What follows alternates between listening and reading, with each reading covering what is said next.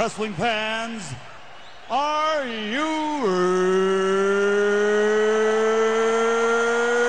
ready? For the thousands in attendance and the millions watching around the world, uh, let's get ready to rumble! Stupid idiot. Shut your mouth, you thong wearing fatty. Party's over, Grandpa. Kane was there. Kane was there too. Yeah. No enhancement needed. This ain't Monday Night Raw. This fight way is Wrestle Rant Radio.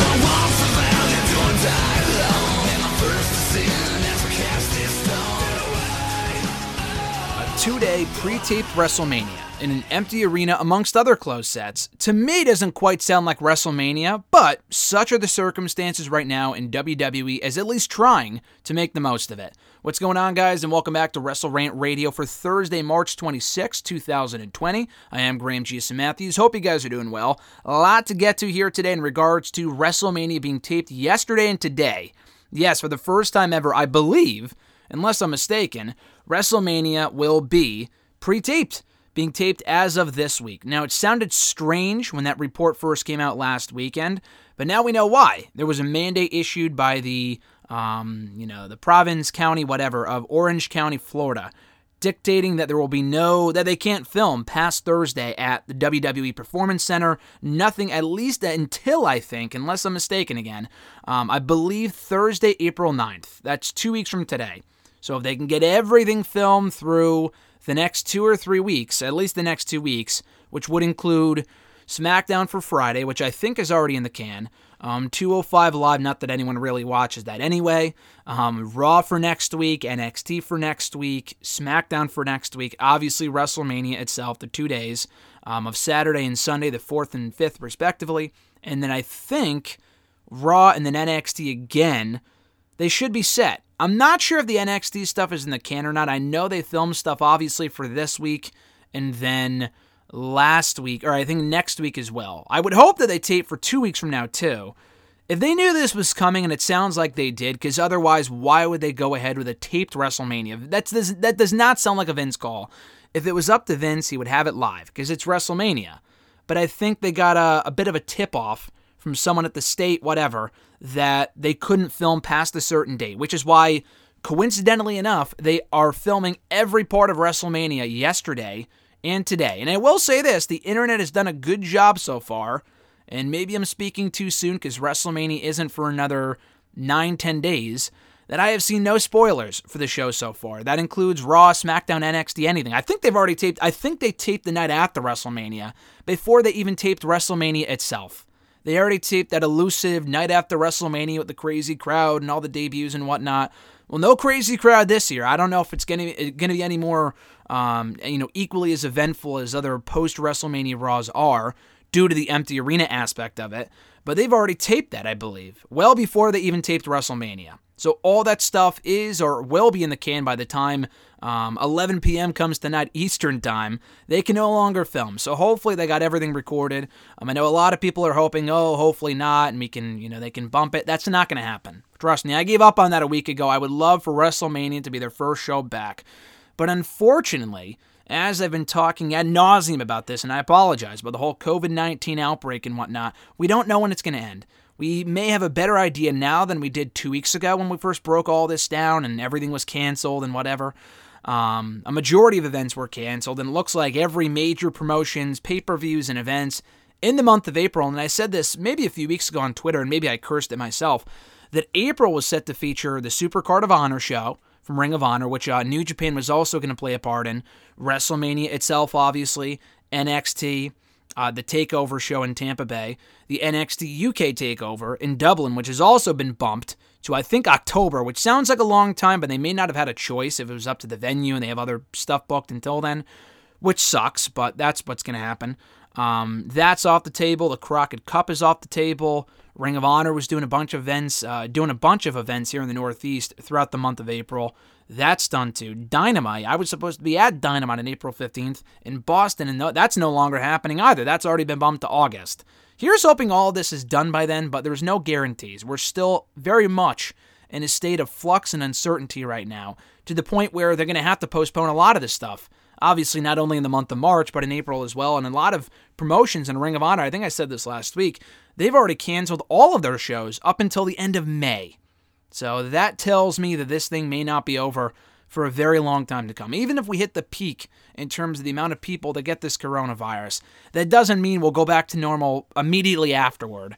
Uh, they have to allow the thing to die down and kind of uh, dwindle the amount of cases. I think in China, it wasn't really until they got down to zero new cases, at least you know within the country. I know they're still having some new cases, but those were brought from without the uh, you know from outside the country.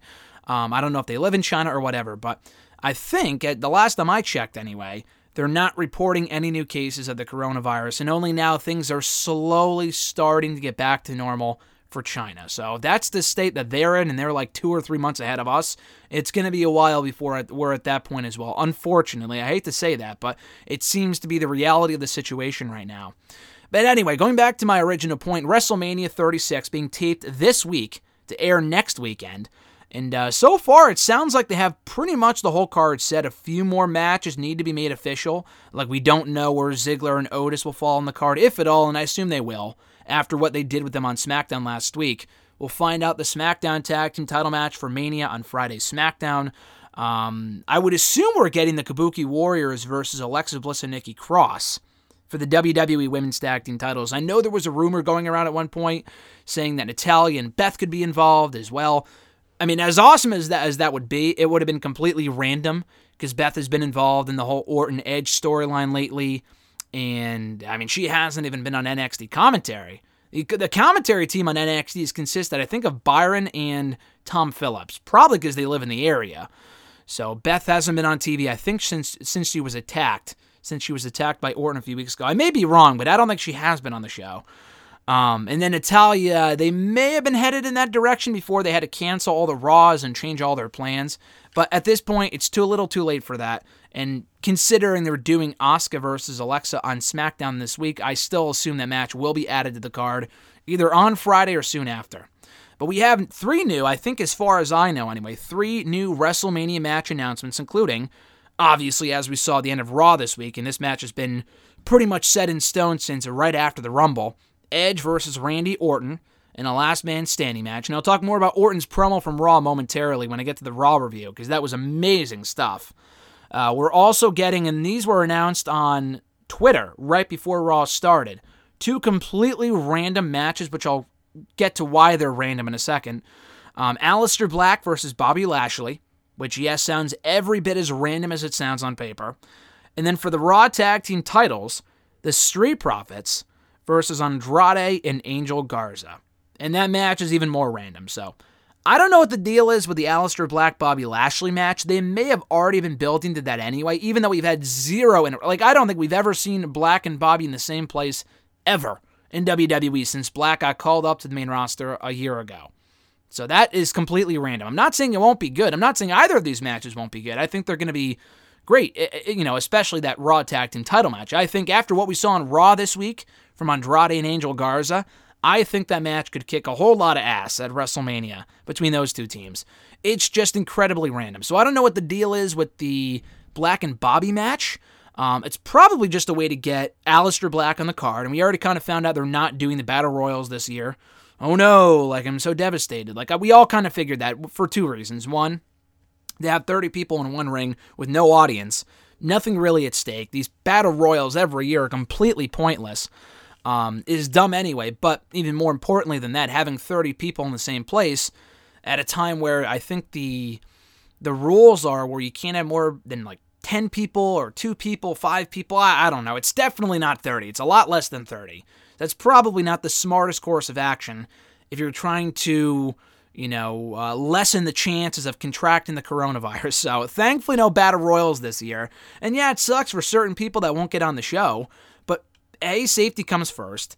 And B, as I've said before, I don't even think a lot of these people are getting the WrestleMania bonuses this year. And WWE has the money to supply that, but I'm talking the millions upon millions of dollars they would have been making by hosting the event in Raymond James Stadium um, in Tampa. That money is completely gone. They're not getting that money back. They aren't getting that money. Uh, because there is no show in Tampa this year. It's at the PC in front of absolutely nobody. So maybe they will get the bonuses. I have no idea. I would imagine that because they're cutting down on the card, and I think they're going to have 15 to 16 matches with eight per day, which, yes, again, is incredibly excessive. Um, but that's just again they want to split it up into two days and to do 10 even even 10 matches at the pc over the course of a number of hours five six hours is a lot. So i think breaking it up into two days as i said last week is a great idea. A lot of these matches are completely filler. I forgot to mention this because i mean it's so irrelevant i forgot about it but king corbin facing Elias as made official on SmackDown last week by the WrestleMania 36 host Rob Gronkowski. The guy officially turned heel when he said that, when he said that he wanted that match made official for Mania between Elias and King Corbin. Who could give a shit? I like Corbin. I like Elias. I hate the idea of those two feuding. Who cares? Especially WrestleMania. But again, they have to fill out the card somehow, especially if they're doing two days. Um, they don't have to. I mean, it could be like six matches a day or five matches a day. It could be like two different takeovers. Like the takeovers only have five matches and they only go two to three hours. It could be like that. But WWE, for them, bigger is better. And both days have to be as big as one WrestleMania. I doubt we're getting a six hour Mania on both days. I assume it will be more like a four hour show, maybe five, probably four, though. A four hour show on one day, four hour show on the other day, and have that be it. So I don't think they're doing a pre show, because again, this is all in the can as of tonight. So I think they'll maybe they will do a pre-show and they'll host it from the fucking headquarters. Who knows? But I doubt it'll be live because again, all this stuff is pre-recorded. So why would you do that? Not that anyone really watches that crap anyway. Um, but anyway, they probably have already taped matches for the kickoff show. Who the hell knows? But we're getting those four matches made official for Mania. And I forgot to talk about the Raw Tag Team title match. So the case with that, Black and Bobby is just random as all hell. I'm, I'm glad Aleister Black is on the card because the guy up until you know earlier this month went undefeated on Raw. And then he, um, you know, he's been doing well. He beat AJ Styles at the Elimination Chamber pay per view. I wanted him in a prominent match at Mania with Taker. Unfortunately, they did not go in that direction. The uh, two on three handicap match scenario, they didn't do that. Whatever. But um, that being said, though, it's cool to see him on the card. The match could be good with him and Bobby. It's just random as all hell. But some people have brought up how it's reminiscent of the old WrestleManias from the early you know, the 80s and the 90s when they would have exhibition matches like that, and maybe so. But um, I don't know, as a WrestleMania from the formula that we're used to seeing at these shows, which may be part of the problem. Hey, maybe the part of the problem is that we have way too many matches, and this is a match we don't really need. But maybe it's good and exceeds expectations. Who knows? The other match, Street Profits versus Andrade and Angel Garza. I was more disappointed with this one, not because it won't be good, like I said earlier, but because they had a ready-made match there with Andrade Angel Garza, Rey Mysterio, who actually beat Andrade last week, and Humberto Carrillo. Now, again, Carrillo is a goddamn loser. He's lost every major shot, every shot actually that he's had at the United States Championship. He may have won one of them or two of them by DQ, but other than that, he's pinned Andrade a bunch of times. But he has always failed in the four or five shots that he's got at the United States Championship over the last six months. He's lost every single one of them. But it would have made sense. They've been feuding for months now. That four oh way would have been fucking awesome. And maybe we can still get that match at some point. But reportedly, two different things factored into the idea of making this match as opposed to that match in the Street Profits versus AOP. One, I think it's I think it's Rezar. I'm not sure which member of AOP got hurt. But one of them got hurt. So the other one accompanied Murphy. I almost said Buddy Murphy. I, I got to get out of that habit. One of them accompanied Murphy to the ring for main event last week. Yeah, Mur- Murphy was on main event, but I mean, you got to make do with what you have, I guess. Not that they really should be recording the show anyway, but whatever. That's a whole different story for a different day. One of them was accompanying Murphy to the ring on main event. So the other one is definitely her. That rumor came out well before all of this happened. I think he got hurt on Raw two weeks ago, I want to say. It was right before the corona outbreak, the coronavirus outbreak. And um, it was that it was the last Raw they had in the actual arena. And um, I think it was because they had that eight man tag team match with AOP, Murphy Rollins versus Street Profits, and I think Viking Raiders. And the heels won, but one of the members of AOP got hurt during the match. And it's not a minor injury reportedly either. He might be out for a while, which really, really sucks, especially for them, just because the Rollins faction has been on fire, I would say, for months now since they started it um, earlier on this year, late last year. But not only that, but um, you know, AOP specifically, one of them was, I don't know if it's the same member of AOP or if it was the other one. They were out hurt for a long time before they came back with Rollins last year, actually, right after Survivor Series. One of them had been hurt for almost a year. Like, they were the Raw Tag Team Champions in late 2018 for a cup of coffee. And that was when they were still being managed by uh, Drake Maverick, which never really worked. But they made the most of it, I guess, aside from the AOPP shit, which was fucking deplorable. But anyway, um, so they were the Raw Tag Team Champions, and then one of them got hurt, so they dropped the belts to Bobby Roode, now Robert Roode, and uh, Chad Gable on Raw. Now Shorty G, but again, that's let, let, let's not go there. Um, and then they were off TV for a long time. One of them was hurt, but you can't really use one without the other because they're not like single stars, you know. It's not like Gable and Jason Jordan or um, you know, the revival kind of go hand in hand. So when one of those guys goes out, they both go out for a long period of time. And then they were cleared to compete by mid last year, and they were off TV for a long time. I remember seeing both of them in the that like that worthless battle royal at the Super Showdown show um, last June in Saudi Arabia, and they got chucked out by like Titus O'Neil or like it was a really anticlimactic elimination. They were in there with like the Viking Raiders, who I think got chucked by O'Neil. Um, AOP got chucked by like Heavy Machinery or some shit. I don't remember. But um, I, they were in that match, and then they disappeared again for months until they resurfaced on Raw, like in November. So hopefully they're back sooner rather than later. But it doesn't look good. So I think it was going to be Profits versus AOP, which would make sense because again, the heels beat the Profits and the Viking Raiders on Raw two weeks ago. So that would make sense. And then the four way was reportedly scrapped because, and again, they could do something like Wrestle Kingdom, where Andrade goes for the Raw Tag Team titles one day and then defends his United States Championship the next. But it doesn't look like they're going in that direction, unfortunately, um, at all. I feel like they either A would have announced that, and B, it doesn't look like anyone's pulling double duty at WrestleMania this year, which should be the norm, but they've done it many times before. And if there was any time to do it, if there was any, you know, time to have someone pull double duty at WrestleMania, it would be this year with it being a two day event, but they're not doing that, I, I would assume. So, with that being said, Rey Mysterio is being quarantined apparently, uh, which is why I guess Dana Brooke may have been pulled, or she has definitely been pulled from the SmackDown Women's Championship Six Pack Challenge at WrestleMania. So now it's a fatal five way. Again, I'm so disappointed about Dana Brooke not being in the match. Sarcasm aside, um, that doesn't really make much of a difference, but it sucks because Rey Mysterio would have been a big part of that match, and they had to scrap it because of it. You can't really do Garza, Andrade, and Carrillo. I mean, it was Mysterio who beat Andrade last week. Why would you do that unless you're building to a four way at Mania? They probably just found out because Mysterio was on Raw a week ago.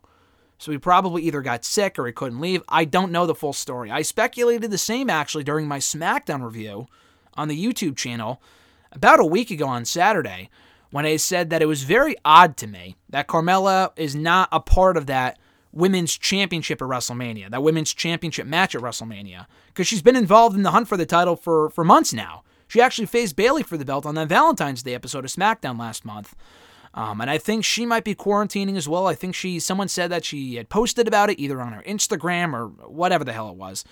Uh, which may explain why Corey Graves has not been on the show either lately on SmackDown. So I think Carmella's out of Mania, Dana Brooke is out of Mania, Rey Mysterio's out of WrestleMania, and I guess reportedly, again, all these people that are healthy enough to go have been quarantined at the hotel the entire time. So during this four or five day stretch, when they've been recording all these Raws and SmackDowns and NXTs and even WrestleMania itself, they've been sitting at the hotel the entire time, and I, I would assume only left just to tape these shows. So they're taking this thing very seriously, as they should, because if one person gets it, they are fucked, and you can't take any chances. You can't say, "Oh, Rey Mysterio might just have a cold," and then it find then you find out he has the fucking coronavirus, and then everyone's screwed. All three other members of the United States Championship match are screwed. So you, you gotta, you know, tread lightly. Unfortunately, it means that several people will not be making the Mania card, and I mean Again, I joke about Dana Brooke, but it sucks that, you know, she was looking forward to probably having that match, albeit it wasn't in front of like 80,000 people, but a match is a match at WrestleMania. She's not getting that. I don't think she's ever had a match in the main card of WrestleMania. Um, I don't think she was at Mania 33. She wasn't actually. She was supposed to accompany Charlotte. Charlotte turned on her like a month before. WrestleMania 34 and 35, I assume she was in that WrestleMania Women's Battle Royal, which would have been on the kickoff show both years. So she's never competed in Mania. This probably would have been her chance, and now it's gone. So it's really unfortunate, and it's a tough situation. But again, this whole thing is tough for everybody. You got to take precautions.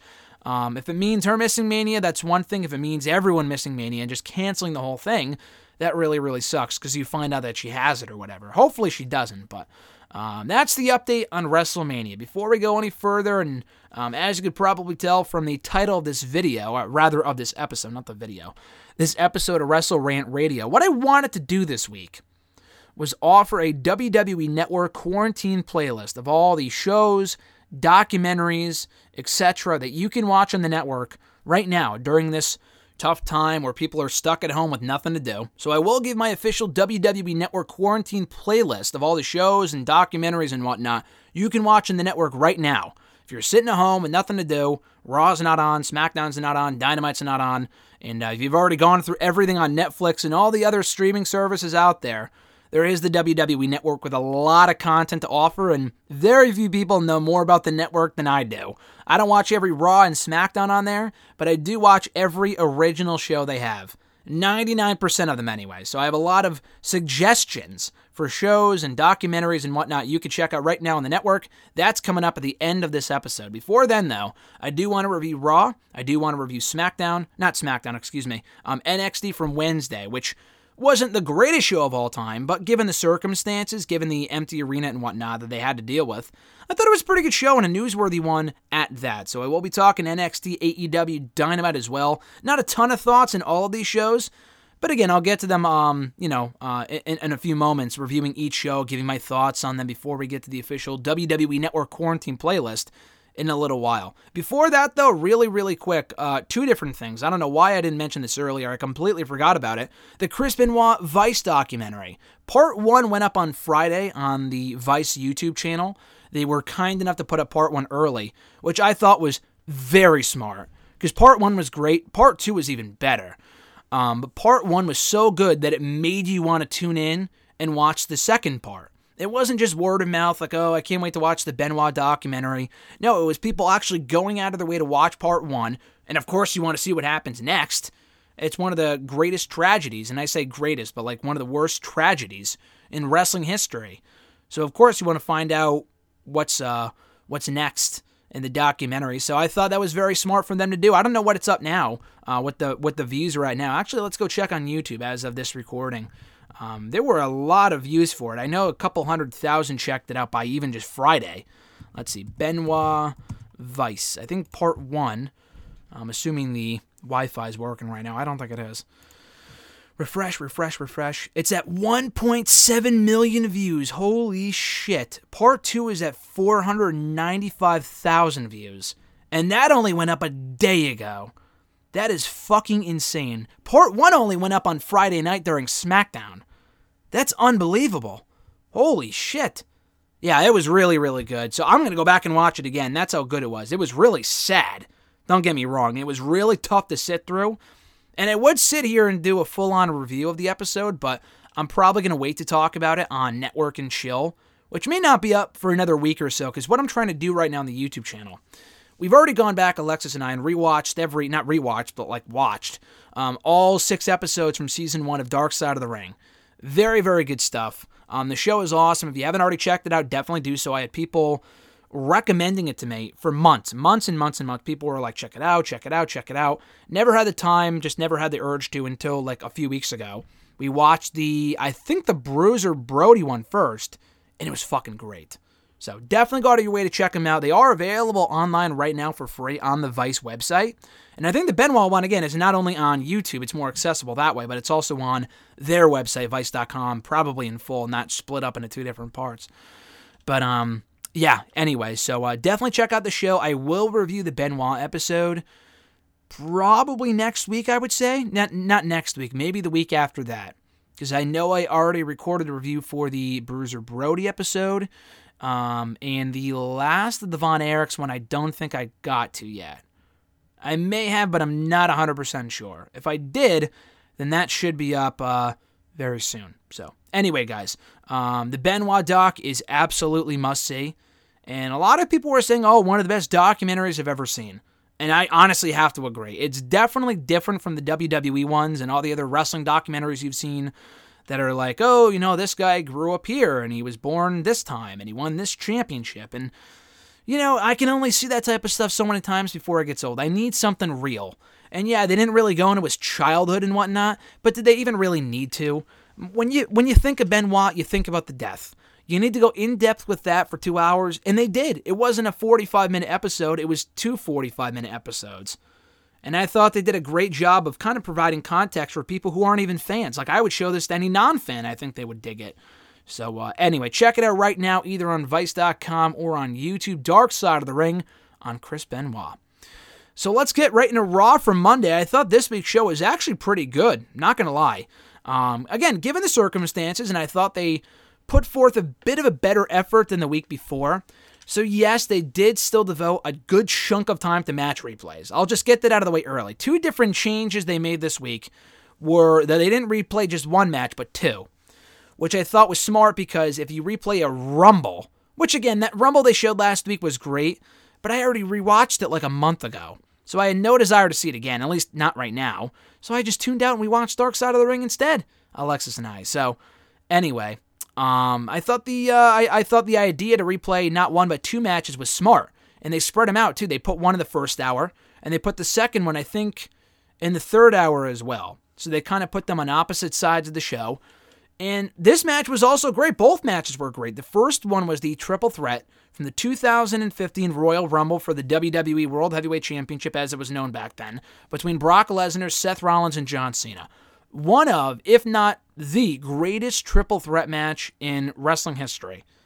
It's definitely up there. I would not say it's the greatest. I still give that to Benoit, Triple H, and Michaels from the main event of WrestleMania 20.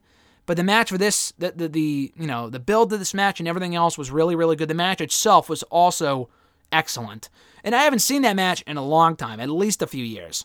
So I'm kind of happy they replayed that one. Yes, it was random. It was definitely random. Like it was at the Rumble. It's not even a WrestleMania match. At least Charlotte and Asuka, which they replayed from WrestleMania 34, kind of served a purpose because it was from WrestleMania, the end of Asuka's streak, and Charlotte retained the SmackDown Women's Championship. And um, on Sunday, she's going for the NXT Women's Championship, or not this Sunday, but you know next weekend at WrestleMania. So it makes sense. Um, the Rumble one was random, but it was a great match, so I can't complain. So uh, I thought they did a good job with the match selections this week. And yeah, should they fill the three hour show with actual wrestling and original content? For sure. Um, I definitely think they should. But if you're going to choose a match, you might as well pick a one we haven't seen in a while in a match that's really, really good, like these two were. And one of them was relevant, the other one was just awesome. And you can't, it, you know, honestly, it's better than having people go out there and wrestle, you know, empty arena matches all night. And I know they did it on NXT. I know they did it on Dynamite. I know they do it on SmackDown. Not really. SmackDown actually only had like two matches last week.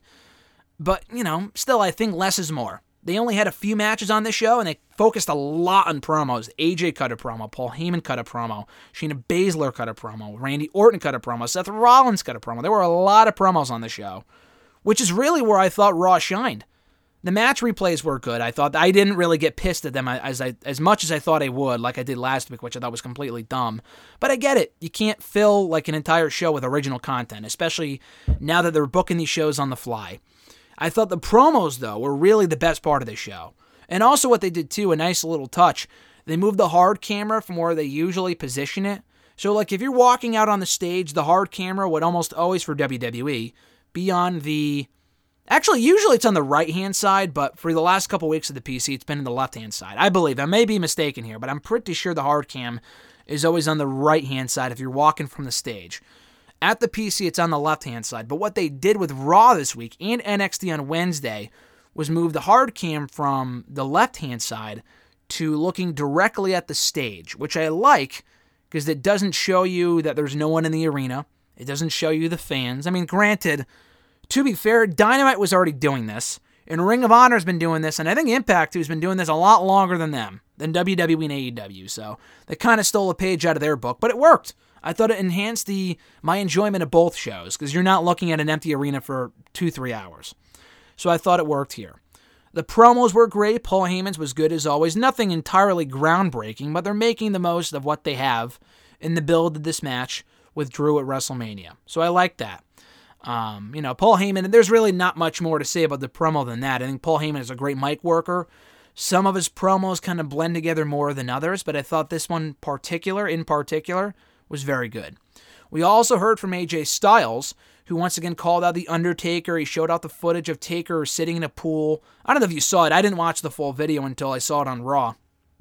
But I definitely saw the footage. I, I definitely saw the screenshot of it somewhere on Twitter. It was a shot of The Undertaker sitting in a pool with, like, I think a tiger or something like that, with Michelle McCool, his wife, obviously. Completely out of character. He was talking about how you should save the tigers and all this other stuff. And it was bizarre, and obviously AJ had to bring it up because he's been shooting, you know, shooting from the hip in his promo and in his uh, feud with Taker since it started a few weeks ago. They, the whole thing they're going with with this feud is that you know he wants to challenge not the Undertaker but rather Mark Calaway, which I like. I do like, and I feel sometimes that's a little forced, but we never see that with Taker, and he's at a point now in his career where he needs to ditch the dead man shit. Like it, I know it's a, a classic character, it's iconic. At the same time, though, we've seen it a million times, and I feel like if he goes back to either being the American badass or at least a different hybrid version of that in the Dead Man, then you can get more out of the guy than what they've gotten out of him in recent years. Um, so I thought the promo was good. AJ's been really putting forth his best mic work since the feud started in a long time, and AJ's been a very good heel, but I feel like he hasn't really cut that many good promos, at least standout memorable promos since the feud with Taker started. So I like that aspect of it. The big news coming out of the segment, though, was that he challenged The Undertaker at WrestleMania, which we already knew last week, but he challenged The Undertaker to a Boneyard match. What that means, I have no idea. To me, it sounds like a buried alive match or a graveyard match, which also isn't even a thing. But needless to say, I would have to assume the match is going to be filmed at a graveyard or I have no idea. I honestly have no clue, but I, I, am mildly intrigued. This could be very, very good or very, very bad. I think the whole, I think that could be said about the about WrestleMania on the whole, that the show could either be great or just flat out terrible. I have no idea. They've never done this before. They've never had a two day mania. They've never had it in front of no fans. They've never had it on multiple locations. They've never had to pre record it. So I have no idea.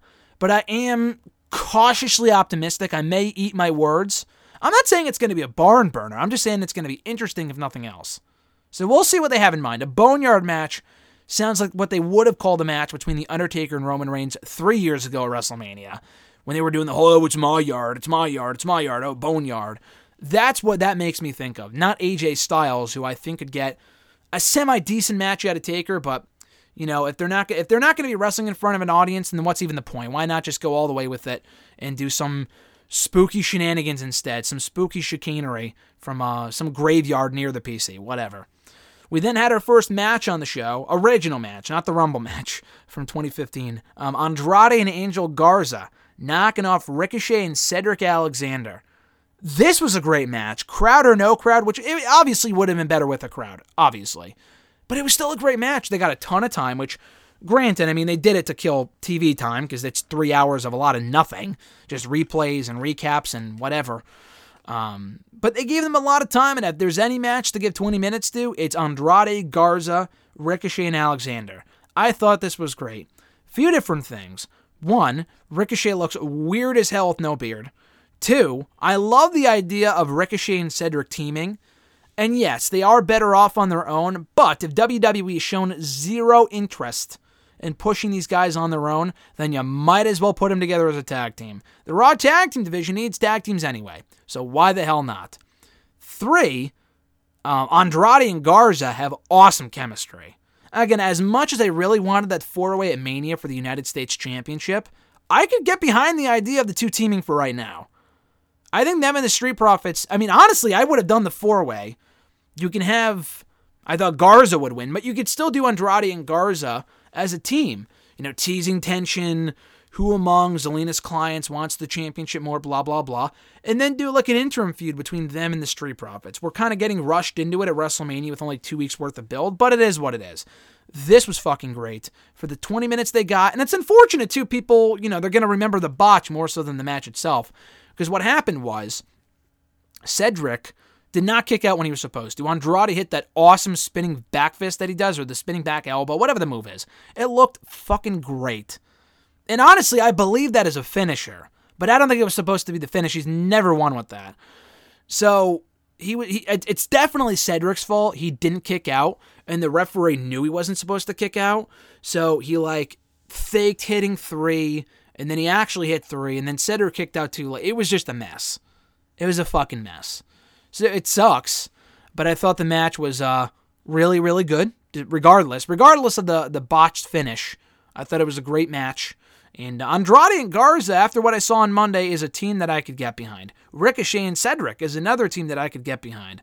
I've seen people bring up the idea, oh, what if you have MVP manage them? Honestly, I, I love that idea too. I said that weeks ago, where, and I'm not the only one, that I think MVP would be a great manager for someone. And he didn't say that he wanted to manage someone, um, a few weeks ago on Raw when we last saw him, he said that he wanted to form some sort of a stable. And I think a stable of Ricochet, MVP, and Cedric, hey, that sounds good to me. If it gets Ricochet and Cedric back on TV in a regular role, winning more matches than they lose, that sounds great to me. So hopefully that's where they're going with this. I doubt it, but that's just an idea. Andrade and Garza, at least in the interim, are a tremendous tag team. That's what I learned from this match. We then had the Street Profits in action against the duo of Shane Thorne and Brendan Vink. Shane Thorne, of course, from TM61 fame, he's been flying solo for the better part of the past year or so after um, Nick Miller left for New Japan Pro Wrestling in late 2018. I guess he's been since paired up with Brendan Vink, who I've never heard of before.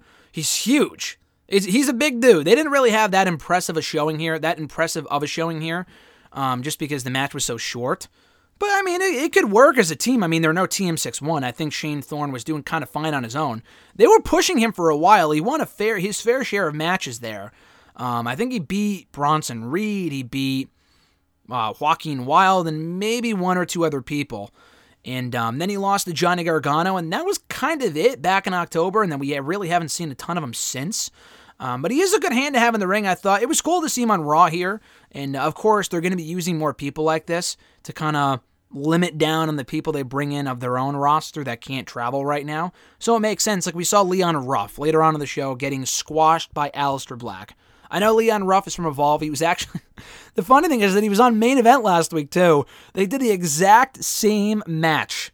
They could have just replayed the same match and just dubbed over the commentary from Byron and Mickey with um, Tom and Byron. Right? Yeah, yeah. Byron was on the show regardless, so it doesn't even matter. But you could have just replaced Mickey with Tom. It would have been the exact same match. Not that anyone who watches main event anyway, except for the five schmucks, including myself. But I just thought that was funny. So they're bringing in people like that to do the job. And, you know, I think it works. I, I like the enhancement matches. I like the idea of having the two teams that are involved in the Raw Tag Team title match of Mania go out there and have a brief exhibition. You give the match that was going to be great a lot of time. You give the Street Profits match only three minutes. It only needs to be three minutes. I like that a lot. Um, we also had an interview with Charly Caruso and Shayna Baszler in the ring, with Baszler addressing Becky and how she's going to break her apart at WrestleMania. It only lasted about a minute or two before Becky came out out of nowhere, smashed her across the back with a steel chair, and stood tall to end the segment. Becky's been getting the last word in the last couple weeks. That I mean, I mean, not that it was not that we didn't really kind of figure that Shayna was winning, but like I said originally, there is a chance Becky retains, especially now that there's no crowd. WWE can do whatever they want.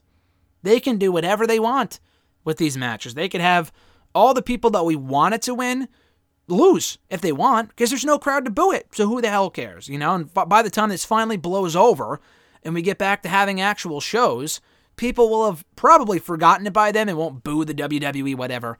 So they'll be angry for a night and they'll move on. Probably, if not a, maybe a week, if not a couple days. So they can do whatever they want. I'm not justifying that behavior, but they could literally do whatever they want.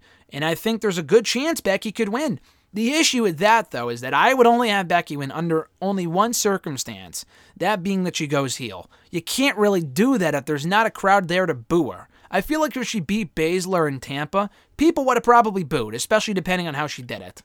Not that they should turn Shayna heel, uh, I'm, I'm sorry, babyface.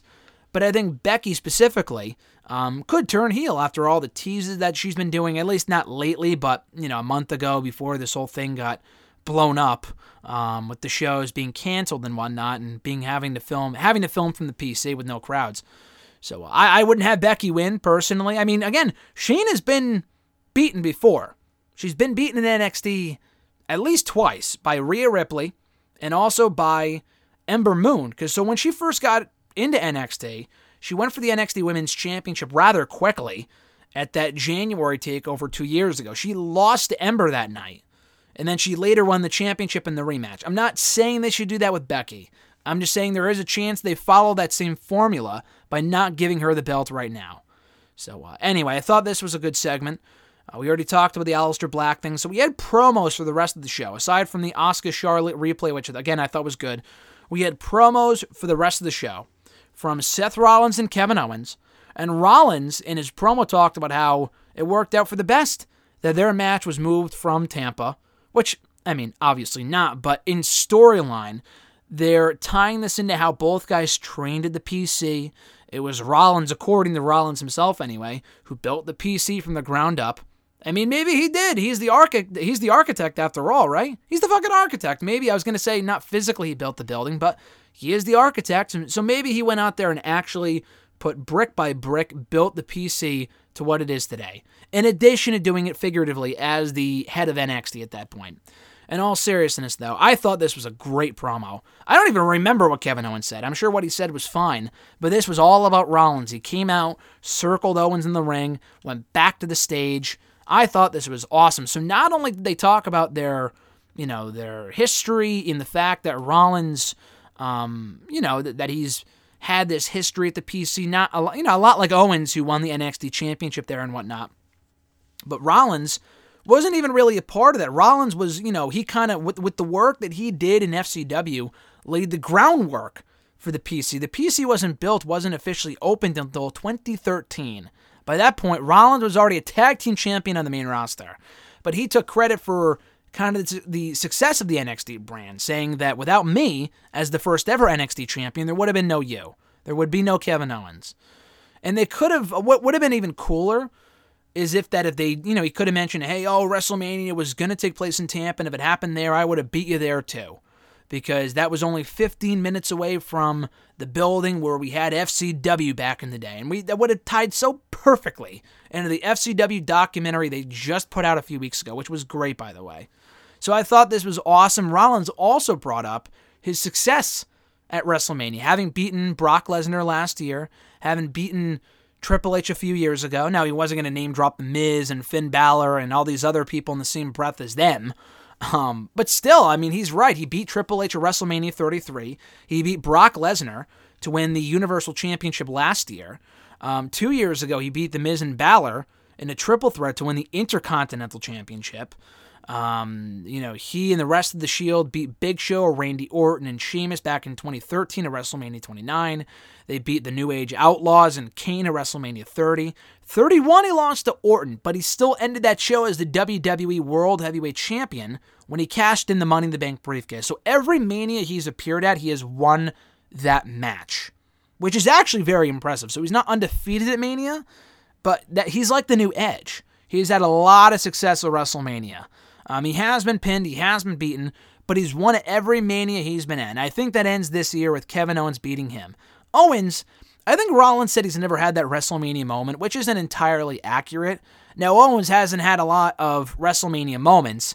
Um, his WrestleMania debut at 32 was a ladder match. He walked into Mania as the Intercontinental Champion, did not walk out as the champion. 33, he did beat Chris Jericho to win the United States Championship, but that's really the only Mania highlight that he has. 34, he lost to um, him and Z- him and Sami Zayn lost to Shane McMahon and the returning Daniel Bryan. 35, he wasn't even there, which I also like that Rollins brought up. Um, while Rollins was winning the Universal Championship and beating Brock Lesnar, Kevin Owens wasn't even on the card. And that was when they were doing actual stadiums, which was pretty bad back then. So I love the fact they brought this up. I thought this was, if not Rollins' greatest promo ever, it's certainly in that conversation. This was great. The only thing better than this promo was Randy Orton's promo, which is saying something because I love that Rollins promo too. Orton's promo, I mean, again, this should come as no surprise, though, because this guy has been killing it on the mic since the start of this storyline two months ago, even when he wasn't talking two months ago. When he came out, the silence, or not silence, but, you know, he would be silent, the crowd would be booing him, he would say nothing. He attacked, you know, Beth Phoenix, he attacked Matt Hardy, he faced Kevin Owens, beat him up, whatever. So, anyway, so we came out this week to respond to Edge from last week, who also cut a hell of a promo at the beginning of Raw last week. This promo from Randy was tremendous. And this is a guy you got to remember. Talking has never been his strong suit. I would say if you had to ask me, what is Randy better at, talking or wrestling? I would say wrestling by a wide margin. And he has had some very good promos over the course of his career, more so as a heel than as a babyface, definitely. But even then, even as a heel, a lot of his heel promos in 08, 09, 2010, some were good. A lot of them were very monotone. I thought this was great. It felt motivated. He brought up how Edge may have been jealous when he was in Evolution. He felt that Orton had everything handed to him. He didn't. He worked for it. Blah blah blah. Becoming the first ever, the I'm sorry, the youngest ever world champion in WWE history. While Edge was still floundering in the mid card. All of which is true, by the way. I thought this was great. This definitely got me hyped for WrestleMania and the match that they're going to be having, which is Last Man Standing. So yeah, it sucks they're not doing it with an audience, but you might not even need an audience for this. If they take the match outside the ring, they don't have to do the match in the ring. They could do it anywhere. They could do it backstage. They could do it in the parking lot. We'll find out. But this is a match where I really hope they make full use of the stipulation and don't just brawl around ringside or just in the ring or just in the PC. Don't follow the same formula as Gargano and Ciampa from a few weeks ago, which was great, but to repeat that less than a month later would be, you know, I, I don't like that. So hopefully they get creative with the uh, environment that they fight in and really take their feud to new heights, literally and figuratively. So I thought Raw overall was actually a much better show than I was expecting. Um, I do want to get to the network playlist stuff, so I'll go quickly through NXT and Dynamite. Dynamite, there really wasn't a ton to say. I'll go through that quickly. Um, Dynamite was a good, solid show. I enjoyed the show. Not very newsworthy, but I mean, it's hard to top last week. The debuts of Brodie Lee and, and Broken Matt Hardy were so great that it's going to be tough to top that. But this was still a solid show. Um, there was no Jim Ross. There was still no Justin Roberts. No Excalibur. I guess they just didn't fly them out. Um, so they weren't there. No people in the audience this time. I was I assumed that they were told not to or it was a health thing. So and then it's not like they had 30 people out in the audience anyway. Um, it was only a few wrestlers, but it, I th- again, I think the new, I think the new edict is that it can't be more than like two people, or I, I don't know. They were all sitting in the back. The heels were Billy Gunn, Austin Gunn, Dasha Gonzalez, who came across as, as incredibly annoying. All the shots that kept cutting back to the heels in the back in the back area in the backstage area. I didn't see a lot of people talking about that. Maybe this is just me. It sounds like it's just me. I thought that was so annoying. I love the wrestlers on the outside you know, the ring and the audience last week. I thought that was cool. They can't do that this week. Fine, just have the commentary team make up for it. To hear the to hear the heels constantly screaming from the back, specifically Dasha, got so annoying after a while. Specifically during the uh, AAA Mega Championship match between Kenny Omega and Sammy Guevara, which I thought was easily the best thing on this entire show. And that included a face-off between Broken Matt Hardy and Chris Jericho. Jericho called Vanguard one a piece of shit. Um, Matt Hardy called him a hole of uh, a hole of the ass or whatever. He said that to Jericho. It was a great segment, not as great as it would have been with an actual audience there, but they made the most of again, like I've always said, the last couple of weeks, they made the most of a bad situation, and it was entertaining, so I can't complain. You know, Cody and Kenny saving Matt from Jericho and Sammy. This was good. Kenny, and Sam, uh, Kenny Omega and Sammy Guevara for the AAA Mega Championship. Never really thought the outcome was ever in doubt, but the match itself I thought was very well wrestled and just great stuff. Omega's back to being the Omega of old, and Guevara is great as well. Uh, Brodie Lee beat QT Marshall. The shots at Vince McMahon, I'm not overly enthusiastic about. I thought the one line, the one, you know, dig last week at Vince when he was like, Christopher Daniels, you're not the first old man to, what did he say, underestimate me or not see my worth or whatever, and you, sh- you, you damn sure, but you damn sure will be the last. Whatever the line was, I thought it was a great line. They were kind of being overt about it this week with the whole sneezing thing. Why else would they have done that if it wasn't a shot event? So hopefully that's not his new gimmick. I know he has a lot of probably pent up frustration towards WWE and Vince McMahon, but if it becomes a regular occurrence, I think that's stupid. I would rather just see it be a one and done type thing. This week was fine. Next week, if they do it again, that's just overkill. But the, the squash itself was solid.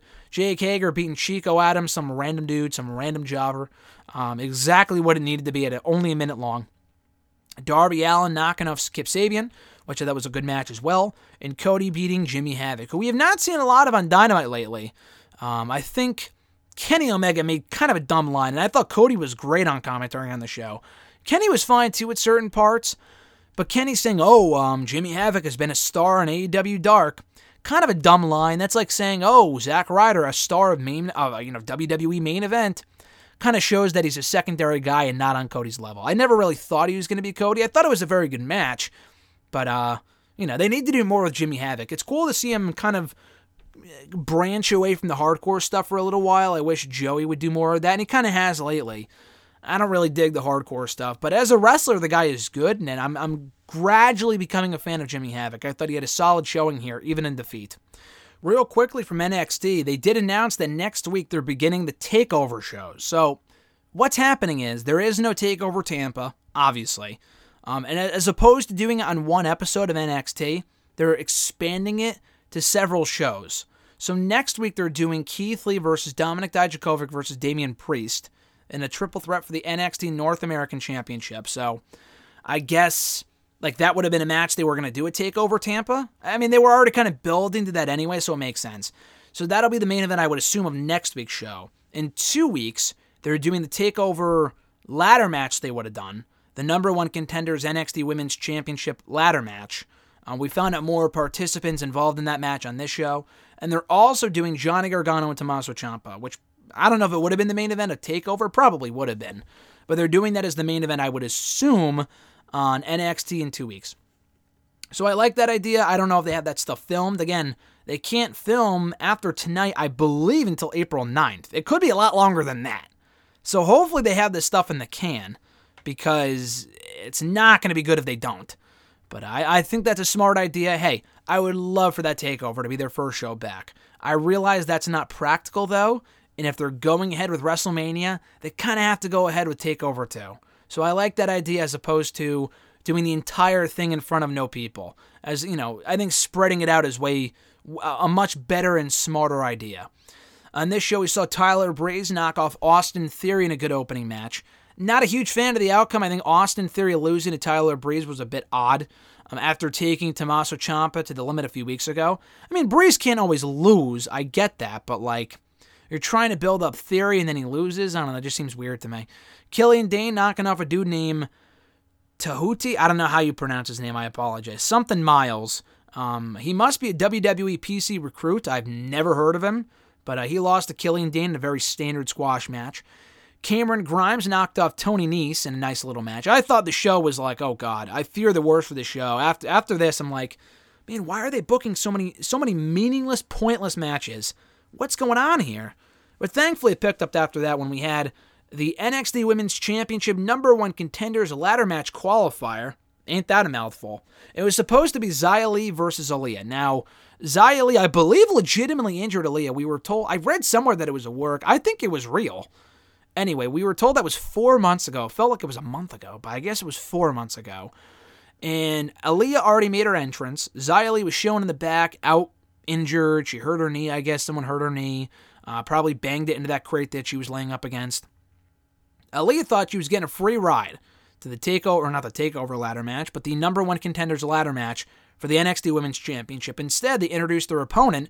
I thought the way they did this was great. They said Xia is not medically cleared but you will face someone who is medically cleared. That being Io Shirai. I thought that was very clever because we have not seen Io Shirai in about two months. I believe because she was injured. I think she got injured in that match with Toni Storm right before Worlds Collide, if not right afterward. And she has not been seen since. She was not part of the Women's Rumble. She's been completely off the show. Great to see her back. She made short work of Aliyah and will be involved in that ladder match. I gotta stop saying takeover ladder match. The ladder match to determine the number one contender for the NXT Women's Championship. I love it. Keith Lee brawled with Dijakovic and Priest. Like I said, they will face off next week in a triple threat for that NXT North American Championship.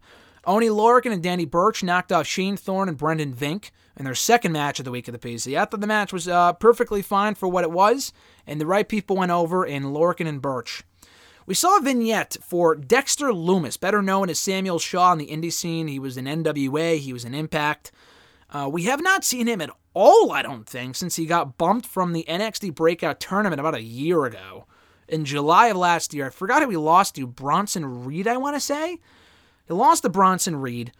and we have not seen him since. I'm not a big fan of the guy. I know they're kind of going for like an American Psycho vibe with him. I don't know. I wasn't a big fan of his in Impact. I just found the guy boring. He's got a great physique and all that. He looks creepy as shit, but like in the ring, he just bores me to tears. He might, you know, it's not for everybody. It's certainly not for me. Maybe some people like the whole gimmick part of it. I don't. I just think it's dumb. But um, I guess we'll see how he pans out. So then we had Candice LeRae beating Kayden Carter to qualify for the ladder match in two weeks. So the current lineup looks like this for that ladder match: Candice LeRae and Io Shirai, which right there you sold me on because those two have amazing chemistry. Chelsea Green, Tegan Nox, and Mia Yim. The last spot will be determined next week in a last chance, I think, gauntlet match with the losers of all the other qualifiers, including Kayden Carter, Aliyah, um, Xia Li, who didn't get a chance to even compete.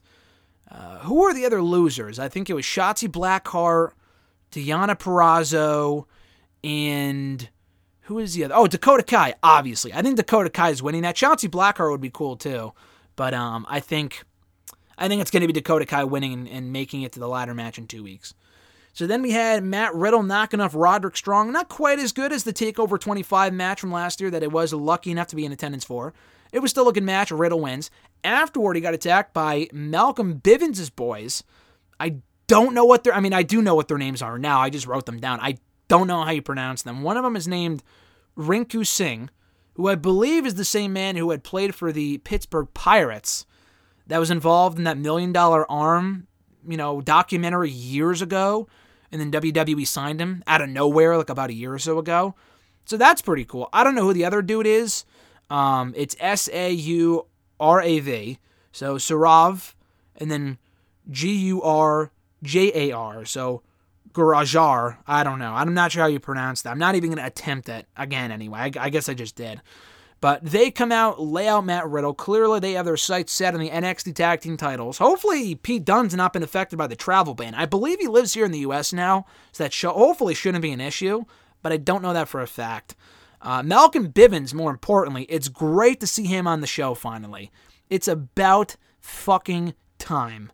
This guy's been under contract for at least a year and a half. He had to have been. He's been there for a long time, and they've done a whole lot of nothing with the guy. He may have popped up in the crowd once six months ago. That's it.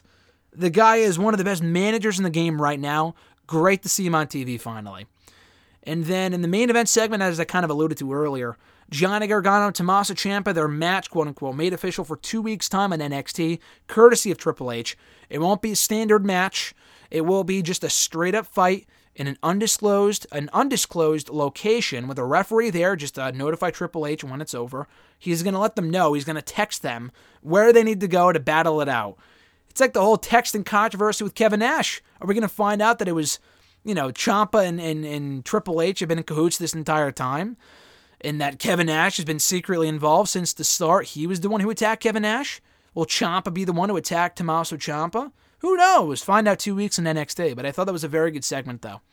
Not to mention, and how could I forget this? Killer Kross showing up on the Titantron at the end of the segment, and they just kind of revealed the same, you know, replaying the same vignette they've been showing for weeks now with all the destruction and, and the doomsday and the clocks before showing Killer Kross's face. And I had seen somewhere on Twitter that they may have shown Scarlett Bordeaux as well. I'm not 100% sure if that's the case, but it would be cool if she was being paired with him right off the bat. I think they're a great, um, just, a, just a match made in heaven right there because they are dating in real life, but I think just on paper, that's a great pairing to have on TV. So hopefully, whatever happens with Gargano and Ciampa in two weeks on TV, we get a Kross and Ciampa program out of it as well. So, to end out today's episode, to close out the show, here's what I'm going to do I'm going to run down a list of shows, documentaries, and pay per views that you can watch on the WWE Network right now during your quarantine time. I've been a loyal subscriber practically since day one of the WWE Network. I say practically because I didn't sign up on day one. I didn't even have like a fucking card. I don't even think I had a credit or a debit card at that point. Um, I had to wait like a week or so. I had to use someone's account for the first week or two, and then I had my own account after that. But um, anyway, so I've been watching the network since day one. I've seen all the original shows. a majority of the pay per views, definitely all the WWE pay per views. So I will not recommend. So here's the thing there's a lot of great content in the network. It's all tailored to what you want to watch. If you're a big WCW guy, you're a big ECW guy, I'm sorry. For the most part, I have nothing here for you. Uh, there's a lot of great pay per views on there, and, and Nitros and Thunders and all that other stuff. I'm not a big WCW or ECW guy, so I can't sit here and say, oh, watch this WCW pay per view. This is purely my list of shit that I like watching or have liked watching on the WWE network since it launched. So, again, this is all tailored to me personally, and I think they're shows that everyone can enjoy. And that goes for the pay per views as well. So, we'll kick it off with the pay per views. Then I'll get into the shows that you should watch in the WWE network. And again, there's a lot of content here. I'm not expecting you to watch every single part of it. But for those of you who either don't have an account or haven't logged in, in a long time, good news. WWE Network is offering a free trial right now. I think for maybe I don't know a month or two. I mean, they always do the they always do like the free month. But like you can log in right now and watch a lot of different things. You can't watch everything on the network, like not WrestleMania. So they're definitely doing this like free trial shit through WrestleMania because they're like, oh, it includes everything but Mania. You can include you can watch all the other WrestleManias though, which is pretty cool. So here are the pay-per-views I recommend you watch on the WWE network. Starting with the NXT takeovers. Now granted, I recommend you watch every fucking takeover. Have a takeover marathon. They're practically they're roughly like 2 to 3 hours. The first maybe 10 or 2 hours. They then go from two hours to two and a half hours. Very few of them are actually three hours. So if you sat there and watched every takeover, obviously make time to do other shit, you could probably get through them in maybe a week, if not a lot less than that. But um, of the takeovers I would recommend you watch, I have a lot of favorite takeovers. Two I was there for actually happened in the same building. One, NXT TakeOver Brooklyn. Now, is it the best one? No. But it is the first takeover to take place outside of Full Sail. And I think it's very special for that reason alone. It's a great show even now, five years later. I would say like Takeover Dallas is a better show. Takeover New Orleans is a better show overall. It Kind of blows this one out of the water. But I'll get to like the best takeover in a moment. In terms of a special takeover, either watch the Arrival show, which I didn't put down here, but Takeover, it's not Takeover Rival, it's just Arrival from February of 2014. It was the, 2014. It was the first ever NXT live show they did on the network.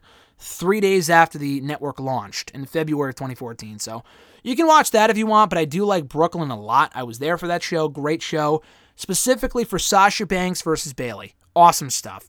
For the best takeover, I'm biased, but I feel like this is just I've I've heard from people that weren't even there that agree with me. NXT Takeover New York from last April top to bottom, the best takeover they've ever done. I really like Portland. I really like Dallas. I really liked R Evolution. None of them, in my opinion. I like New Orleans too. I think that was the I think that was the best one up until this one. None of them hold a candle to the New York one last year. That one was great. Top to bottom, an amazing card. It had Adam Cole, Johnny Gargano, two out of three falls match for the NXT Championship. You had Aleister Black and Ricochet versus the then War Raiders for the NXT Tag Team titles, Velveteen Dream versus Matt Riddle for the NXT North American Championship. You had Walter versus Pete Dunne for the WWE United Kingdom Championship, and then you had the Shayna, Bianca, Io, and what was it? Io and Kairi Sane, of course, the Fatal Four Way for the NXT Women's Championship. Amazing show.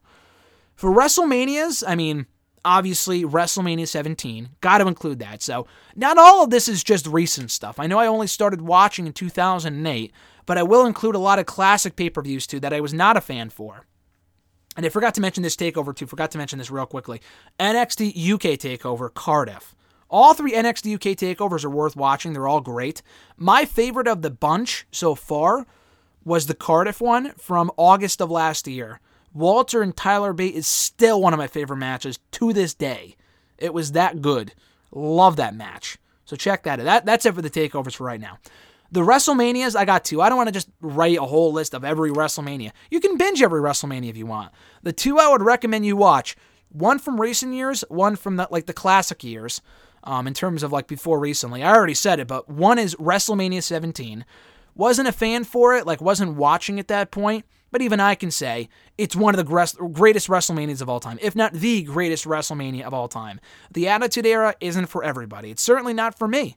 But I think going back and watching the show, you can appreciate it for being a masterpiece of a show that it is.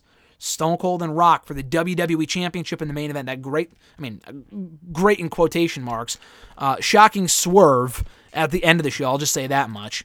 You had The Undertaker versus Triple H. Great match. The triple threat ladder match. The triple threat TLC match for the tag team titles between Edge and Christian, the Dudley Boys, the Hardy Boys. What a fucking match. Vince McMahon versus Shane McMahon. Way better than it had any right to be in the street fight. Great stuff. Great show. A more recent Mania, I just got done talking about this with RG over text earlier today. I think the best Mania in the last decade has got to be WrestleMania 31. I think 30 is great. I agree it's one of the better ones they've ever done. I said this on hashtag yesterday. I think 30 and 31 are the top two best takeovers they have ever done ever.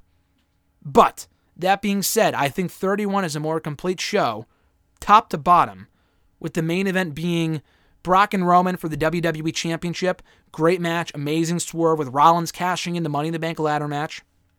They have, you know, Triple H and Sting. I wasn't a big fan of, but it was still, it, it was all right. You know, for, for a nostalgic trip, I thought it was an all right match. Uh, Randy Orton and Seth Rollins, still one of my favorite undercard WrestleMania matches to this day with a phenomenal RKO finish. What a match. They had John Cena and Rusev good match. Taker and Bray Wyatt, not great, but it was all right. I think overall it was a much better package than WrestleMania 30. 30 might have had more memorable moments, but I think 31 top to bottom was just a better Mania. That ladder match to kick off the show for the Intercontinental Championship was great as well. So for recent Manias, watch 31. For classic Manias, watch WrestleMania 17. For other pay per views, uh, and these are going to scatter all over the place. And there's probably more pay per views I'm not thinking of. I just kind of wrote down all the pay per views I would recommend. Not one, but two from 2002. One, SummerSlam. SummerSlam was a great show, even better than Mania. I feel like Mania was like the weakest of the big four pay per views that year. The Rumble was even better than Mania, in my opinion, which was still a good show. You know, Mania was good, but I think SummerSlam blew it out of the water. Rock and Brock for the WWE Championship. Kurt Angle and Rey Mysterio, and still one of the best pay per view openers to this day in WWE history. Um, what else did they have? Benoit, I feel like RVD for the Intercontinental Championship. They had Edge. Was it Edge and Test? No, it wasn't Edge and Test. I, I forgot what the mid card was. But that main event of Brock and Rock was absolutely amazing. Such a great match. That's such a great show. Obviously, how could I forget Triple H and Shawn Michaels? Unsanctioned match. Michaels' first match back in over four and a half years. Just great match, phenomenal stuff. Also from 2002. Of course, I would be remiss if I didn't miss, if I didn't mention this show. Survivor Series 2002. Again, top to bottom. Wasn't a fan for this for, WWE at this point. Wasn't watching at this point even I can say I love watching the show back every single year. I probably watch the show back every year more than I do any other show. WrestleMania 31, the five year anniversary is this Sunday. I'll watch that then. I may rewatch Survivor Series again, and I just watched it a couple months ago. The first ever Elimination Chamber match. Fuck the Elimination Chamber pay per view from a couple weeks ago. Watch this show with Shawn Michaels, Triple H, Booker T, Kane, Chris Jericho, and Rob Van Dam. I can name them right off the top of my head. That's how much I love that match. Great match. Brock and Big Show for the WWE Championship. A lot better than how it sounds. It was Brock's first loss in WWE. It was a four minute spectacle. They had the triple threat tag team title match the Guerreros versus Benoit and Kurt Angle versus Edge and Rey Mysterio. Great match. The Dudley Boys. It wasn't the Dudley Boys. The, D- the Dudley Boys reunited on the show, but it was Bubba, Jeff, and Spike versus Rico and Three Minute Warning in a, in a six man tag team elimination tables match. Great match as well. Again, top to bottom, just a really good fucking show. Trish Stratus, I think, versus Victoria for the women's title. A very clear, concise card. Scott Steiner made his return to WWE on the show. Just a very, very good survivor. I think the best Survivor Series they've ever done. Period. Fuck the Montreal Screwjob. This this show is absolutely must say. From 2011, again, I would be remiss if I didn't mention this show. Money in the Bank, 2011. Still one of, if not my favorite overall pay per view to this day. Such a great show. CM Punk versus John Cena for the WWE Championship in Chicago. Punk wins, he leaves the company as the WWE Champion. You also had two great Money in the Bank ladder matches. Big Show and Mark Henry exceeded expectations. Kelly Kelly and Brie Bella for the Divas Championship. Not as terrible as it sounds. And they also did. What was the other match? Oh, Christian and Randy Orton. How could I forget? For the World Heavyweight Championship. That was a great match as well. Fucking love that show. ECW One Night Stand 2005. The 06 one is good too. The 05 one again. I'm not a big ECW guy, but you watch that show from the from the Manhattan Center, the Hammerstein Ballroom, inside the Manhattan Center, New York City. Those crowds went wild. Those fans went wild in that crowd. They were fucking nuts. I don't even remember what the main event was. Wasn't it like the Dudley Boys versus like the Sandman and Tommy Dreamer or something? I don't even remember half of the card. But like that show was so good. There was like Masato Tanaka versus Mike Awesome, I think. That was a great match. Um, 06 had more memorable matches, in my opinion. Like they had RVD and Cena, which was great. I think they did Orton and Angle, Benoit and Eddie, I believe. Great match as well. Um, if I'm not mistaken. That was right before Eddie died, too. But uh, yeah, I think 05 is the better show, if not just slightly. 05 is just a it's, it's just great. It's magical. It was the first time they had done something like that, and it paid off amazingly well. That promo from Paul Heyman, where he was like uh, talking about the, the bounce checks from JBL, and Triple H is like, the only reason you were WWE champion for a year, JBL, is because Triple H didn't work Tuesdays. You know, because uh, Triple H was a Raw guy at that point. You got to have watched the product to understand the joke, but it was a great line. Awesome show. SummerSlam 2013, another SummerSlam show. Again, one of my favorite SummerSlams of all time. And that's saying something. There's been a lot of great SummerSlams. I've been to a lot of SummerSlams. This one trumps them all. This was a great show. They had three of the best matches all year on the same show between um, Alberto Del Rio and Christian for the World Heavyweight Championship. Not the best match of the year. That's more so for the other two, but that was still a great match. They had Daniel Bryan versus John Cena with John Cena as the defending WWE champion for the WWE title. Amazing match and that great swerve at the end of the show. If you've never seen it, you'd be like, "Holy shit, that's crazy." Um, as well as what was the other match? Oh, of course, Brock Lesnar versus CM Punk. One of my favorite matches to this day, and still, in my opinion, the best match from 2013. And you can't go wrong either with the in ring debut of Bray Wyatt. Now, the match wasn't great. It was basically an Inferno, Ring of Fire match, whatever, versus Kane. But it was still very interesting, and uh, it was cool to see Bray Wyatt wrestle his first ever match in the main roster. I already talked about the UK Takeover Cardiff show, TLC 2016. Now, when they brought back the brand split four years ago, SmackDown was on fire. You could watch any of those shows from that period and you would be like, wow, that was a great show. They didn't really have a big roster at that point, but I think that was part of the appeal of SmackDown because people always looked at Raw as having the more stacked roster, blah, blah, blah. Raw was all right at that point when they first did the brand split. SmackDown was infinitely better. They had AJ. They had Ambrose. They had Miz. They had Ziggler. That doesn't sound like a lot, but they made the most of who they had, and they made it interesting. They had the Usos. They had, you know, American Alpha, Gable and Jordan. They had John Cena. They had, you know, Baron Corbin, Kalisto, um, Apollo Crews, all of which actually mattered at that point. All of whom actually mattered, and they made it a great show. Uh, TLC 2016 specifically had Dean Ambrose and AJ Styles in a TLC main event for the WWE Championship. Awesome match. This was another show top to bottom I fucking love watching back because it's so good. Um, and one of the only recent pay per views in recent years I would go back and watch in full and not be disappointed. They had that, Baron Corbin versus Kalisto in a chairs match, which was a lot better than it had any right to be.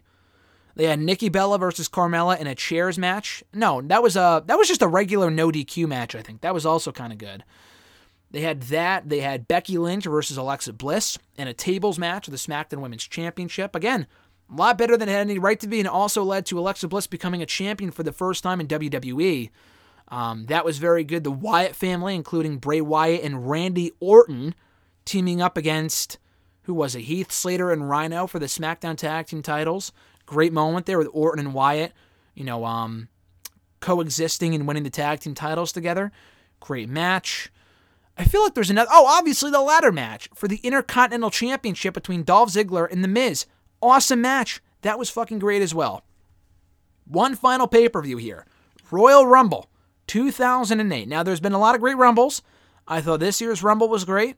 I thought the Rumble I was there for two years ago was also great. Rumble 08, though, I just have a lot of fond memories of. I wasn't even watching the product at that time, but I thought top to bottom it was a great show, and that Rumble was one of the best they've ever done. With Cena returning, it was such a great Rumble at MSG. But the other matches, I wouldn't even just watch that Rumble. The entire card was great. They had also on that show, they had Randy Orton versus Jeff Hardy for the WWE Championship. They had, let's see, for the World Heavyweight Championship, I think it was Edge and Rey Mysterio, Chris Jericho versus JBL, Ric Flair versus Mr. Kennedy or MVP, I forgot which one. Um, it was just a very fun show from what I can remember, specifically for the Rumble, but the top two title matches were very good as well. So now let's move on to the shows that you should watch on the WWE Network. Those were the pay per views. Let's get to the shows, and I'll get to specific documentaries in a second. The entire Ruthless Aggression show, I just got done reviewing it for Network and Chill a couple weeks ago. It just wrapped up. There's only five episodes, about 40 minutes to an hour each. You'll be done with it within a few hours. It's a very quick watch. It's very good. It's like a lot like watching Dark Side of the Ring. That's how long these episodes are. You'll be done with it relatively quickly if you watch it all in one sitting. And there's only five episodes, too. Um, very good show, kind of detailing the ins and outs of the ruthless aggression era. They could have done better with some episodes, but they focus on John Cena, um, evolution, the start of the brand split. I think the draft as well, the brand extension itself, Brock Lesnar. Very good show. That just wrapped up a couple weeks ago. The Monday Night War show is good too. I like the ruthless aggression stuff more, but the Monday Night War show is also very good if you want to watch that, if you're more into the Attitude Era. The Stone Cold podcast, not just Broken Skull Sessions, I'll mention that too. Um, the Undertaker episode of that specifically is a must see just because you never see Taker in that environment. Not Broken Skull Sessions, but the Stone Cold podcast, because they ran that originally five, six years ago. They did an episode with Vince, Triple H, and they were all great. My favorite episode of that bunch, aside from the AJ Styles one, which was great, the Brock Lesnar one, because again, a lot like Taker, you never really see him in that environment. So he's talking about how he hates people, whose idea it was for him to do that shooting star press at WrestleMania 19. Uh, very candid conversation between Stone Cold and Brock, and you can tell they get along. Very, very good interview from October of 2015 of the Stone Cold podcast. And there's video too, so it's not just audio, which is cool all the WWE 24s are fucking awesome. So I can recommend any single one of them and you would not be disappointed. But my favorite one of the bunch, obviously for selfish reasons, for being biased and whatnot, is the Woken one, focusing on the Hardy Boys. I still have yet to watch that back. I want to. It's fucking great. Matt and Jeff, their you know road to recovery, coming back to WWE includes a lot of impact footage. Talks a lot about the broken stuff, leaving WWE, their legal troubles about a decade ago. Very real, almost made me cry at a few different points. Just very, very well done. Very, you know, feel good, happy story. And yeah, Matt's no longer in the company, but he's currently killing it in AEW. He's only been there for a week, but still, he's doing his thing in AEW right now. Jeff is back in WWE on SmackDown. Cool to see him back. So I think it's timely more than anything else to watch that 24 on uh, the Hardy Boys from two years ago. It's called Woken. The entire WWE Breaking Ground show, I thought that show was great. I actually reviewed this for Network. That was actually the first thing I ever reviewed for Network and Chill four years ago. Was the Breaking Ground show. So if you're not familiar with it, it was a lot like that Hard Knock show that um, I think HBO did or whatever channel did years ago. It's inside the PSA. They focus specifically on Chad Gable and Jason Jordan. They focus on Dana Brooke.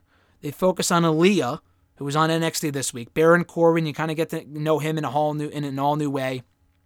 You know, that was a great episode as well. I mean, uh, focusing on Corbin and whatnot. It's just a really well done show. You get to know a lot of these people. You get to know Enzo and Cass and all these other people before they make it big time. So check out Breaking Ground. It's one of the original shows in the network from the fall of 2015. They did about maybe 10 or 12 episodes.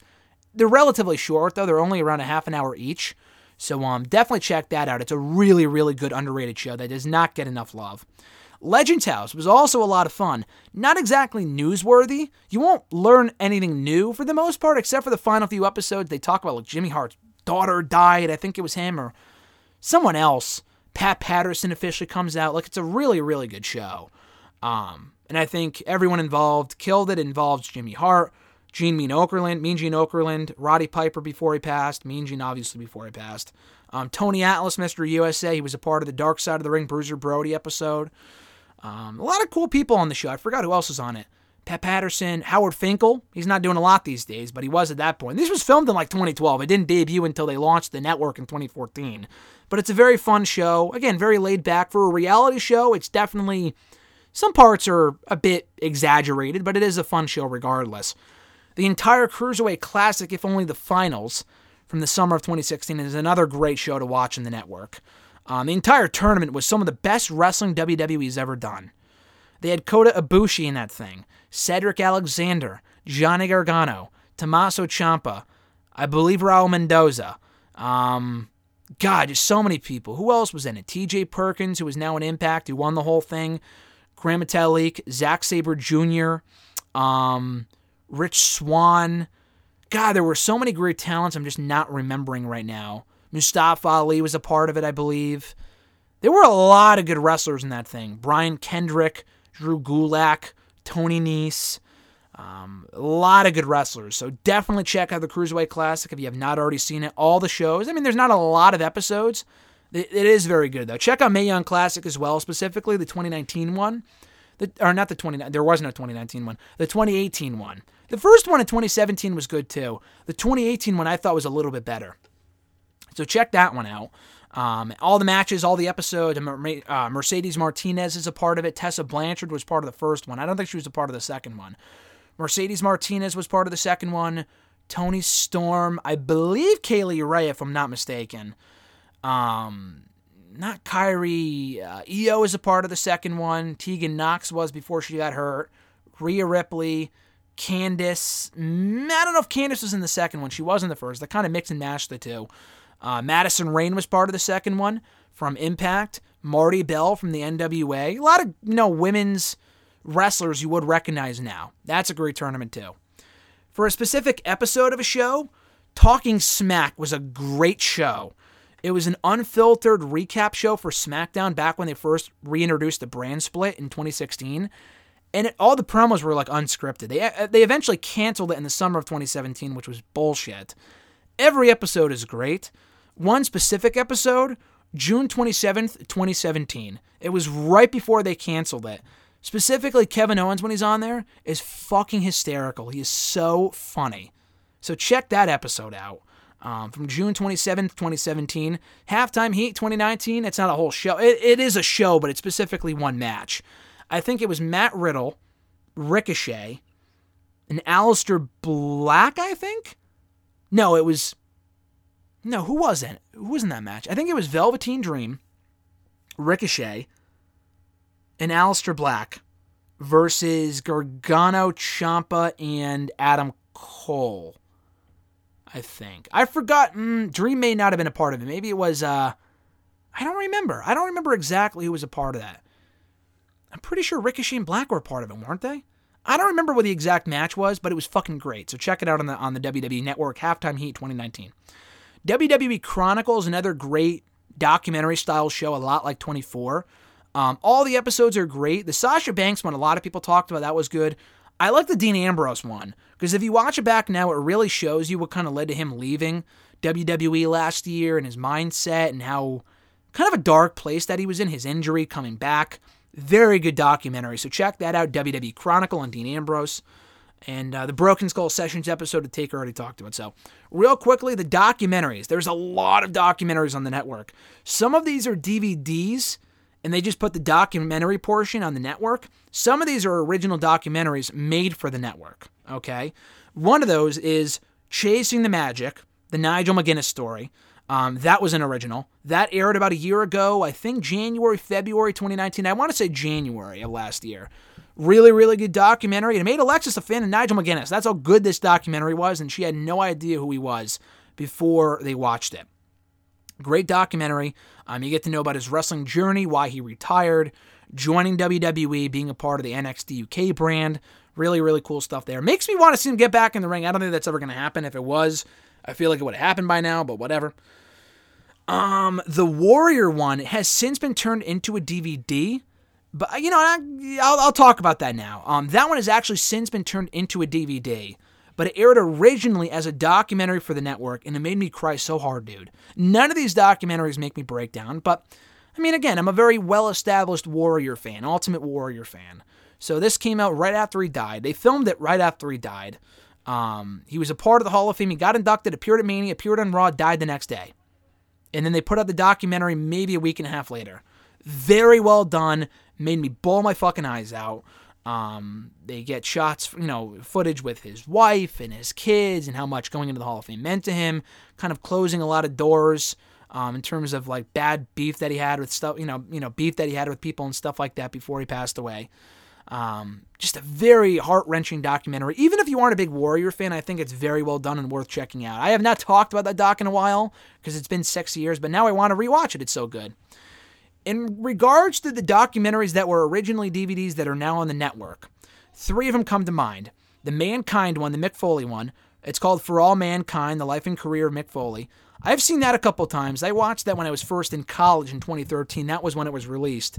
Uh, kind of gives you an inside view of Mick Foley's, you know, life and again, life and career, growing up, and um, you know all this other stuff. Him being a family man, being a big fan of Christmas and all this other shit. Um, really, really good documentary. The Paul Heyman one, I have I had not seen up until like 2017. It came out in 2014, I think. It's called Ladies and Gentlemen, My Name is Paul Heyman. Really good documentary. Really good documentary. Teaches you a lot about Paul Heyman that you probably didn't know before. Really, really good stuff. And the last one, CM Punk Best in the World. One of, if not my favorite documentary that WWE's ever produced. Um, it came out in October of 2012. I own the DVD. Um, the DVD has all of his best matches on. And again, being a big Punk fan, I really enjoy it. And it chronicles his entire life, career up until he left in 2011, only to resign right afterward. And uh, I mean, again, he's gone now, but I, I think I still think the documentary stands to this day. Talking about how he wasn't happy in WWE, he wanted to change the company. Um, the feud itself with Cena, they replay the entire pipe bomb promo uncensored. Um, great, great stuff. Punk is a great dude. I met him last year, and he was awesome when we met him. So um, that doc is also re worth watching as well. Really, really good. And that's my official WWE Network quarantine playlist. So check out all those shows, documentaries, pay per view right now on the WWE Network. If you're bored, I guarantee you, if you watch every episode, every pay per view, every show that I recommended to you, this quarantine, you know, uh, you know, this lockdown that we're dealing with right now will be over before you know it. You'll probably still be sitting in your house, and you won't want to go anywhere until you're finished with this list I just gave you. There's more than enough content there, even beyond what I just talked about. You know, there's the 24 on Rollins. There's all the other Broken Skull sessions. There's all the other 24s on WrestleMania that are great. Um, a lot of great matches I didn't even talk about from old pay per views and episodes of Raw and SmackDown and you know, ECW, WCW, NXT, all the other takeovers I didn't talk about. There's so much content in the network that the words I'm bored aren't even in my vocabulary, considering I'm a subscriber to the network. And I promise I'm not, you know, um, I'm not here to promote them or whatever. They're not paying me. I just love the WWE network and all the content it provides. And now is no better time to get back on there and check out all the great content they have available for you to watch. And that's going to do it, guys, for today's episode of Wrestle Rant Radio for Thursday, March 26, 2020. Thanks as always for checking out the show. I know this is a bit of a longer episode than usual, but I had a lot to get to between Raw, Dynamite, WrestleMania being taped in advance this week, um, NXT, and as well as my WWE Network quarantine playlist. If you enjoyed it, that's what I'm here for. Hopefully, it helped pass the time and whatnot.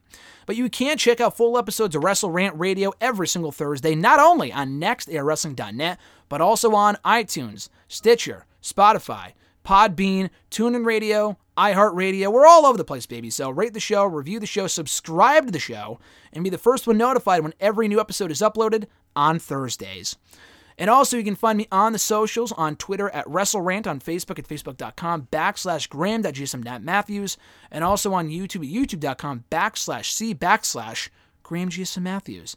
And finally, last but not least, it has since been confirmed next week here on Wrestle Rant Radio. RJ is back. Mr. Marceau is returning uh, for the first time, I think, since we broke down, what was it, Takeover Portland, I want to say? I know we, we had him on for the Rumble, but he was definitely on in February as well um, for something else. So he will be on a week from now on our first show of the month of April, in the month of April. I think it's going to be April what, April 2nd, I want to say? April 2nd. Actually, on the three year anniversary of when we were both at sitting in different parts of the arena. WrestleMania 33, so we can uh, kind of reminisce about that, our favorite Mania memories being there. He's been to three, I've been to two. Obviously, won't be there this year. Nobody will be, but that's what we're going to talk about right here on the show next week. Our preview and predictions for WrestleMania 36. Until next time, guys, stay safe, wash your hands, as I've said ad nauseum in recent weeks around the show. I'm Graham Giuseppe Matthews, and I'll catch your ass down the road.